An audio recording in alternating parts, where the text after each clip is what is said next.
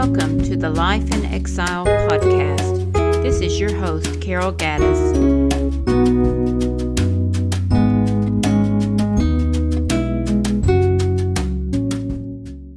Walking in His Love, a study of John's letters, 10. John is so eager for believers to walk as Jesus walked, to walk in his love, that even in his warning against Antichrist, he reminds them that they have been anointed by Christ and know the truth. They have what it takes, so to speak, to discern the ways of the evil one. The verses in our passage today continue to press the point. I have not written to you because you don't know the truth, but because you do know it, and because no lie comes from the truth. Who is the liar, if not the one who denies that Jesus is the Christ? This one is the Antichrist, the one who denies the Father and the Son. No one who denies the Son has the Father. He who confesses the Son has the Father as well. What you have heard from the beginning is to remain in you.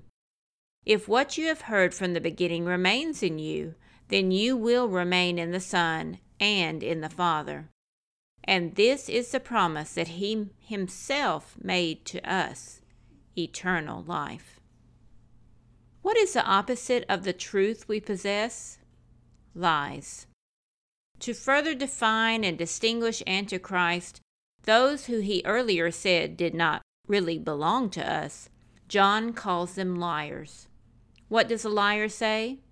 Jesus is not the Christ. What makes this such a line in the sand? Because to claim that Jesus was a prophet, a good man, and a great teacher, though all good and true, are not sufficient for the work of redemption. Only in acknowledging Jesus as the Christ, the sent one, do we testify to his purpose in coming as Savior and Lord. Sent from God to accomplish what no ordinary man could accomplish. When a person denies Jesus is the Christ, he is also denying the relationship that is intrinsic in the Trinity, that between God the Father and Christ the Son.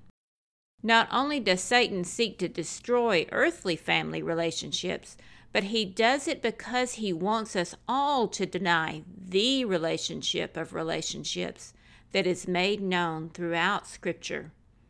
In the beginning was the Word, and the Word was with God, and the Word was God.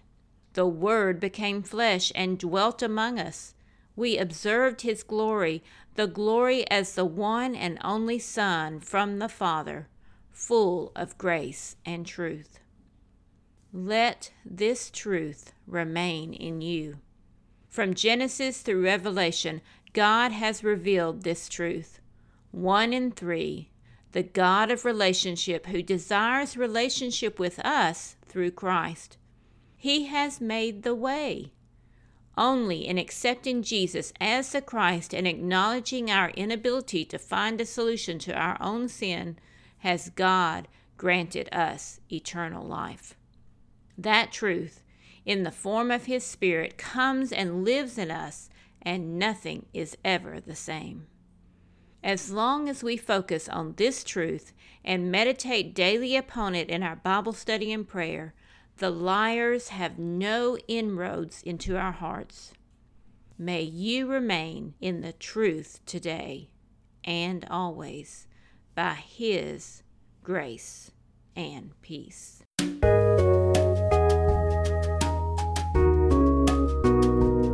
This has been a podcast of Carol Gaddis. To find out more, visit lifeinexile.net. Please share with a friend if this has encouraged you.